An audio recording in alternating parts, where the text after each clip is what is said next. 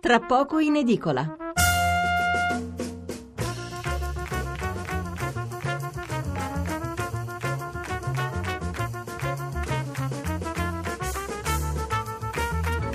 Mezzanotte e 26 minuti, siamo di nuovo qui, è mercoledì 6 giugno, quindi da eh, quasi mezz'ora. Eh, allora, eh, riprendiamo con la lettura dei messaggi sull'argomento precedente, sulla politica, poi passeremo invece alla lettura dei titoli e dei commenti dei giornali a diffusione nazionale, sempre per quanto riguarda la politica, e poi cambieremo argomento e il resto, eh, il resto della rassegna stampa la rinvio all'una e un quarto circa. Allora, eh, Giacomo da Genova ci chiede una cortesia, se fosse possibile, non utilizzare la parola Premier che non ci appartiene, ma utilizzare sempre per indicare il capo del governo italiano la definizione di Presidente del Consiglio. Eh, sì, insomma, si potrebbe fare, per carità, eh, però è come nella titolazione dei giornali, Presidente del Consiglio occuperebbe tutta la pagina, Premier è una parola e quindi viene usata preferibilmente la parola Premier perché è più sintetica e questa è anche la ragione per cui certe parole poi prendono il sopravvento e comunque va bene, è, un primus inter pares il Presidente del Consiglio, quindi potrebbe essere anche un Premier, eh, non, non, è, non è del tutto sbagliato. Comunque Ivan da Potenza, il sindaco di Parigi, è talmente solidale che ha fatto smantellare gli accampamenti con le ruspe. Fausto da Reggio Emilia è presto per dare un giudizio ma le preoccupazioni perché venga finalmente completata questa benedetta eh, ferrovia c'è, eh, si riferirà all'alta velocità, poi mi sconcerta che a fare il programma è gente nell'ombra, Grillo e Casaleggio, la mia garanzia è Salvini. Ancora Giordano da Bologna, che percorso fanno i soldi investiti in Africa, come arrivano i dittatori? È semplice, molti paesi sono retti da governi eh, così eh, certamente che di democratico hanno ben poco, eh, sono spesso cricche familiari che hanno preso il potere e non lo mollano e, e chiaramente se aiutiamo quei governi aiutiamo direttamente eh, chi eh, gestisce il potere e poi questi soldi non sappiamo certo che fine fanno. Ancora, Salvatore da Milano, se questo governo supera i primi sei mesi, molto probabilmente durerà per, durerà per i prossimi cinque anni e anche oltre. Sentendo oggi Renzi ringaluzzito al Senato, ho provato un senso di pena per un partito letteralmente smarrito. Uh, Federico da Parma, dite a quell'ascoltatore che il rimpatrio costa sei volte di più che accoglierli un anno, così capisce la sciocchezza dei rimpatri forzati. Federico, le cose non stanno esattamente così. Il rimpatrio costa in media, è stato calcolato, fra i 3.000 e i 5.000 euro a persona, compreso l'accompagnamento da parte di agenti delle forze dell'ordine. Non è che gli si dà il biglietto e gli si dice vattene, insomma, viene riaccompagnato nel paese di origine, eh, dai 3 ai 5.000 euro. Vogliamo parlare di 5.000 euro, quindi l'ipotesi più cara per i paesi più lontani? Allora, se eh, per eh, mantenere un immigrato spendiamo 900 euro al mese, per arrivare a 5.000 euro bastano 6 mesi, 6 per 9 54, abbiamo già superato i 5.000 euro.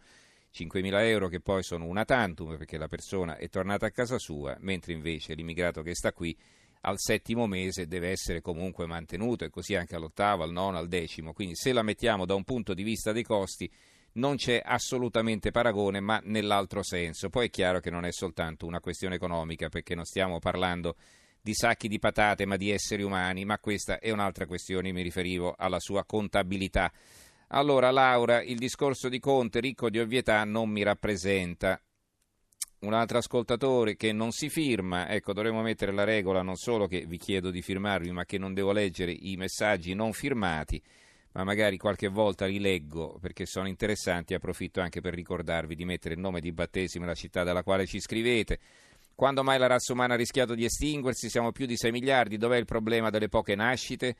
Dov'è il problema delle poche nascite? Eh, chi li manterrà eh, gli italiani quando saranno tutti vecchi? Eh, chi lavorerà al nostro posto se non ci saranno forze lavoro? Perché i giovani non ne nascono, i bambini non ne nascono. Questi bambini quando cresceranno saranno pochi. Cioè dove sarà la massa di lavoratori che dovrà pagarci le pensioni, dovrà pagare l'assistenza agli anziani, la cui vita si allunga sempre di più, che dovrà mandare avanti il nostro paese. Allora dobbiamo contare sugli immigrati? Va bene, possiamo fare anche questo. Ma allora dico, se pensiamo al, eh, al fatto che eh, diciamo, i pro- nostri problemi verranno risolti dal contributo lavorativo degli immigrati, perché escludere che questo contributo possa arrivare da italiani che fanno figli? Non, non capisco qual è la contraddizione, insomma. Fare figli no, eh, far venire gli immigrati qui che poi, come si dice, ci pagheranno le pensioni, quello sì. Eh, mi dovete spiegare perché. Perché, eh, perché funziona in questo modo. Allora, eh, va bene, ci fermiamo qui con la lettura dei messaggi. I giornali, riprendiamo, li, molti titoli ve li ho retti anche prima. Il giorno, il quotidiano nazionale, il giorno Nazione Resto del Carlino. Si vede una foto di Conte mentre pronuncia il suo discorso. Orgoglio populista. Il Premier Conte, se è populista chi ascolta la gente, allora lo siamo. A fianco un altro titolo, Roma e i paesi dell'est fanno muro sui migranti, no alle nuove regole dell'Unione Europea, solo sullo Ius Soli, Lite, Salvini, Balotelli. Beh, più che lite, insomma, non è che si siano incontrati, diciamo un botta e risposta. Balotelli ha detto eh, sono nato in Italia ma sono diventato cittadino italiano solo quando avevo 18 anni. Salvini ha replicato che noi siamo il paese che dà più cittadinanza di tutti gli altri paesi europei e, eh, e questa insomma è stata la risposta e che Balotelli eh, insomma se poi vuole governare in maniera diversa si faccia votare e diventi premier. Il messaggero, noi populisti ascoltiamo la gente, è il virgolettato dell'apertura del messaggero. Il giornale, il giornale contro. Il governo è grillino, Salvino, Salvini salvaci tu, passa la fiducia con 171 sì, Berlusconi vota contro. Scrive Alessandro Sallusti nel fondo, prendiamo atto che nei prossimi mesi, meglio dire anni, non vedremo realizzati i capisaldi del contratto, non la flat tax, non il reddito di cittadinanza, non la lotta all'immigrazione nei tempi e nell'efficacia annunciata. In compenso abbiamo trovato conferme della ventilata deriva giustizialista da Stato di polizia, per nulla bilanciata dall'unica riforma che potrebbe portare a una giustizia equa ed efficiente. La riforma della magistratura con la separazione delle carriere e la responsabilità civile personale per PM e giudicanti. I cercatori di applausi e i suoi 47 ma anche, appunto il ma anche pronunciato 47 volte, un pezzo di Paolo Guzzanti, Spie fiscali più manette, inizia l'era giustizialista, un pezzo firmato da Stefano Zurlo e poi si apre già il reclutamento per blindare la, la maggioranza, caccia nuovi voti eh, al Senato naturalmente dove la maggioranza è più risicata, la Camera è molto più ampia. Immigrazione e sicurezza, cosa si salva del centrodestra? È un pezzo di Riccardo Pellicetti. Conte non dà i numeri e Piazza Affari affonda la reazione dei mercati. L'avvenire si cambia senza slanci. La prima fiducia al governo Conte che rivendica il populismo, il Premier promette concretezza e la realizzazione del contratto. Sotto un altro titolo, l'Unione Europea divisa sui migranti, tentazione di chiudersi, la lettera, eh, una lettera aperta a Salvini, essere schiave non è pacchia, eh, no, non so chi sono le persone che le scrivono, sono due firme, due cognomi, quindi immagino, non so, forse sarà, saranno due donne, visto che si parla di schiave al femminile. Eh, la visione povera è il titolo del fondo di Francesco Riccardi, che a un certo punto scrive quello tratteggiato da Conte è in trionfo del pragmatismo, venato però da parecchio giustizialismo, tra inasprimenti di pena, più carcere e meno misure alternative, legittima difesa allargata e agenti provocatori, infatti, più che un avvocato paratratti di ascoltare un inquisitore. Il fatto quotidiano apre così: poliziotto buono, poliziotto cattivo eh, si vedono le foto di Conte e Salvini affiancati. Il Premier tiene discorsi equilibrati in Parlamento, lotta alla povertà, all'evasione, alla corruzione, ai conflitti di interessi, poi Salvini copia Minniti, niente approdi ai migranti. Ora finalmente si parla di mafia, un pezzo firmato da Peter Gomez che scrive certamente normale ed è sempre accaduto in passato e anzi dalle opposizioni erano addirittura arrivati fischi e insulti. Comincia così, poi però il pezzo prosegue all'interno, non so dirvi. Deleghe TV a noi, Giorgetti parla, il Caimano esulta, frequenze e telecomunicazioni. Libero. Italia, Austria e Ungheria si battono insieme contro l'immigrazione, Salvini, Orbán e il ministro di Vienna, rivoluzione sui clandestini, la Corte europea coccola i gay, se il profugo è omo devi tenerlo. Un pezzo di, Anno- di Azzurra Noemi Barbuto, la Tunisia esporta anche terroristi. Sotto un altro pezzo di Renato Farina, To, Renzi, chi non muore si rivede, e, eh, e, poi a fianco tre commenti, tutti quanti piuttosto negativi. Allora, quello di Pietro Senaldi, vice direttore, Conte parla per più di un'ora senza dire nulla.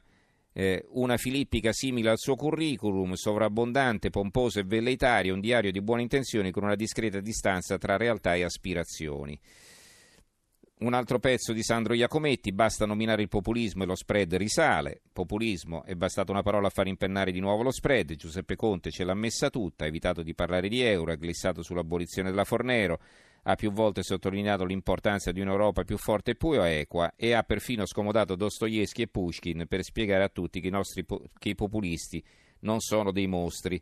Però dice, quando poi ha, ha parlato di populismo, eh, la borsa, vabbè, la borsa non è che ha aspettato la pronuncia della parola populismo, diciamo, ha virato in negativo, ma eh, poi bisogna sempre vedere se eh, si tratta di una reazione al discorso di Conte o semplicemente dell'andamento della borsa di oggi. Adesso finitela con gli annunci, vediamo i fatti, un pezzo di Filippo Facci. Occhio alle malattie di stagione politica, per esempio l'annuncite, patologia attribuita ai germi del renzismo e consistente nel vizio di inflazionare i media con verbi al futuro. Faremo, costruiremo, distruggeremo, abrogheremo, il tutto quanto, il tutto quanto si è, quando, quando scusa, si è ancora ai nastri di partenza. Il manifesto, sorvegliato speciale, e si vede una foto di Conte tra Di Maio e Salvini. Presidente del Consiglio Conte in un lungo discorso fa lo slalom tra i temi dell'accordo di programma, l'applauso alla senatrice Segre. Da italiana emigrata in Tunisia chiedo scusa per le frasi di Salvini, un pezzo firmato da Silvia Finzi che vive con la sua famiglia in Tunisia da tantissimi anni. Eh, riforma di Dublino, l'Unione Europea si disintegra, eh, Lussemburgo fallisce il vertice dei ministri dell'interno, un pezzo di Carlo Lania e poi il fondo di Norma Rangeri, i paradisi artificiali del cambiamento. Perché paradisi artificiali? Perché poi c'è stata una gaff eh, di Conte che anziché parlare di paradisi fiscali ha detto paradisi artificiali e insomma il manifesto ci ironizza su e ci fa il titolo del fondo del direttore. Il professore si è fatto aiutare dalle citazioni, l'avvocato ha fatto la relazione sul contratto, il politico ha guadagnato qualche punto nella replica, ma è evidente che con Giuseppe Conte il 65 governo della Repubblica cambia registro rispetto alla stagione di Presidente del Consiglio leader unti dal popolo di destra o di sinistra. Eh, il dubbio. Conte siamo populisti, Renzi stiamo con Beccaria. Eh, trattato di Dublino, l'Italia e altri dieci paesi affondano la riforma.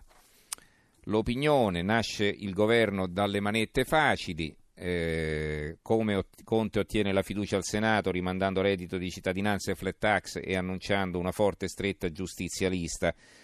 Un governo a rischio di deriva autoritaria, un pezzo di Arturo Diaconale eh, che a un certo punto scrive l'impegno riguardante il reddito di cittadinanza potrà essere onorato solo dopo il potenziamento dei centri d'impiego, il che significa uno slittamento a data da destinarsi di una delle promesse più eclatanti e significative della campagna elettorale e lo stesso vale per quella flat tax che probabilmente potrà essere sperimentata inizialmente per le imprese, dando un nome diverso a misure già in atto, ma che sarà rinviata a momenti più favorevoli per la massa dei comuni cittadini e delle loro famiglie.